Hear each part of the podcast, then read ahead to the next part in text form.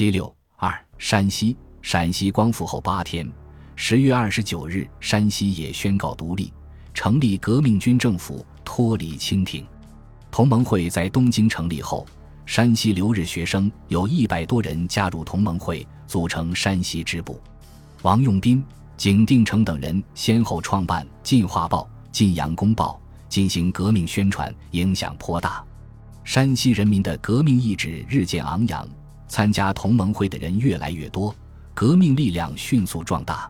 在山西编练新军时，同盟会派了不少会员投入新军，因而新军成为革命的重要力量。武昌起义成功，湖南、陕西同日响应。山西巡抚陆中奇害怕波及山西，极为惊慌。他一面抽调旧军巡防营进驻太原，警卫府署。一面又千方百计地企图把驻扎在太原的新军调走。太原新军是新成立不久的第四十三混成协，共四千余人，协统是谭振德，下辖步兵两个标。八十六标住在城内，标统阎锡山是同盟会会员；八十五标住在城外，标统黄国梁不是同盟会会员，但是该标的同盟会员数量较多。陆中奇以防止陕西革命军入晋为借口，调八十五标去扼守河东。黄国梁率领一、二两营不带弹药已经出发。同盟会会员人数最多的第三营，以没有弹药为理由不肯出发。陆中奇不得已发给了一部分弹药。三营管带姚以价虽非同盟会会员，但有革命思想。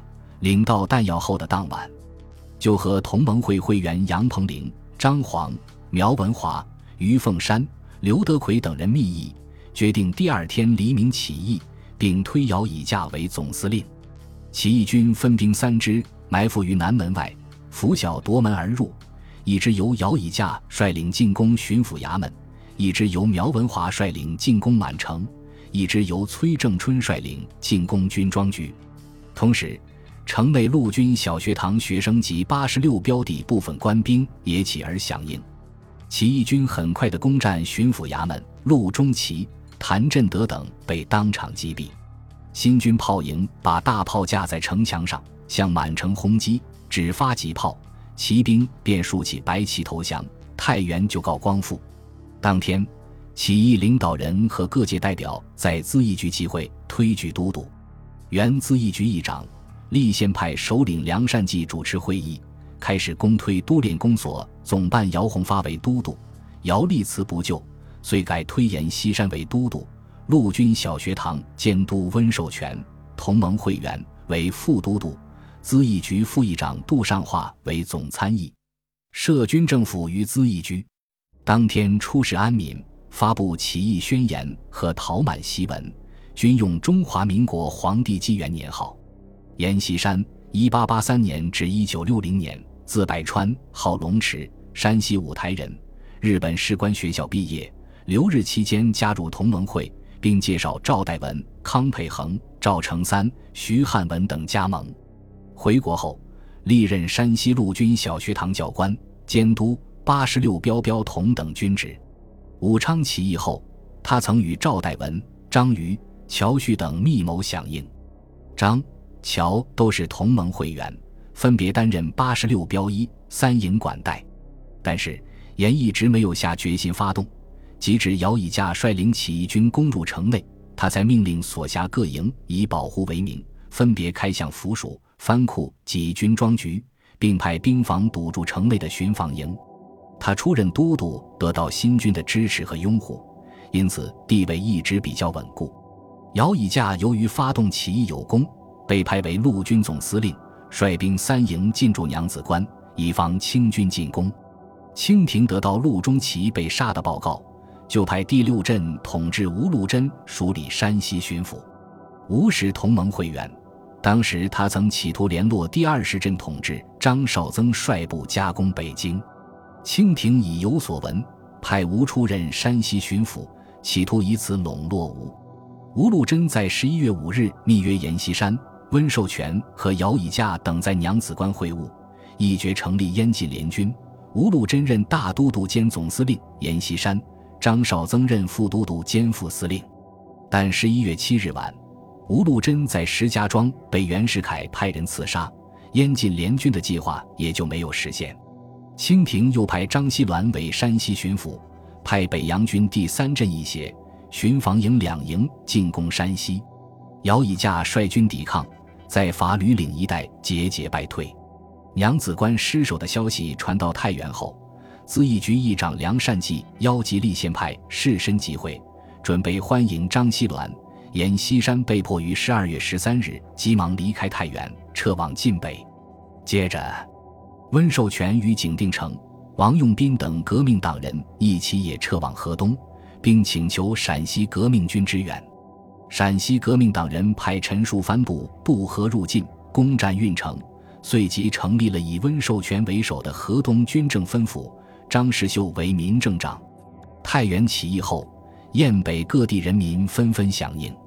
同盟会员许同熙、西风、龚富奎等在五台县东野镇起义，组成新代宁工团，许同熙担任团长，所部三千人，声言出平型关，以骑兵攻北京，连克樊氏、应州、怀仁，所过之处，势如破竹。于十二月五日抵大同，在此之前，大同已于十一月三十日光复。同盟会员李德茂、刘干臣等早在一九零七年就在大同进行革命宣传活动，一九一零年正式成立了支部。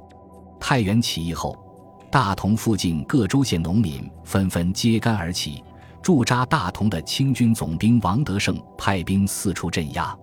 革命党人刘干臣、宋世杰。李国华等趁城内空虚之际，于十一月三十日夜晚发动起义，一举占领全城。王德胜逃跑，城内清军布义旗在大势所趋之下，全部加入起义军。一日，成立大同军政府，推举李德茂为都督，李国华、刘干臣为副都督，宋世杰为虎贲将军，统领全军。军政府成立后，即编练民军。准备防御清军反攻，同时派人向新代宁工团和太原请求援助。以后不久，袁世凯派郭典邦指挥义军和淮军各一部围攻大同。大同军民在许同熙的指挥下坚守四十余日，最后与清军议和撤出。阎锡山从太原撤出后，经新州北上，集合朔方诸军共计八千人，由府谷渡河。穿过伊克昭盟准格尔旗，于一九一二年一月十三日到达包头。前此武昌起义的消息传到塞北后，驻归化城（今呼和浩特市）的巡防营由管带周维藩率领起事，其中曹福章等几个头目率兵二百余撤至包头。包头的同盟会员李世修等便与之联系，想依靠这支队伍宣布包头独立，响应武昌起义。结果遭到官吏的镇压而失败。阎锡山进驻包头后，便以秦、晋、蜀北伐先锋队司令官的名义布告安民，并分别任命蒙古族同盟会员云亨、精权、安祥三人为绥远将军，规划成都统，归绥道尹。一星期后，严军东进，于二十一日进入萨拉齐。原计划进攻归化城，因南北议和，极难返太原。南北议和时，袁世凯借口山西兵变，拒不承认山西为起义省份。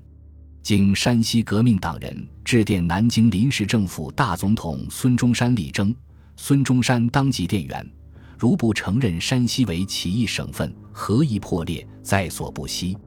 袁被迫复电承认。不久，北洋军从山西撤退，阎锡山返回太原，继续当都督。温寿全因言回省，遂宣布取消河东军政分府，从此山西全省统一。本集播放完毕，感谢您的收听，喜欢请订阅加关注，主页有更多精彩内容。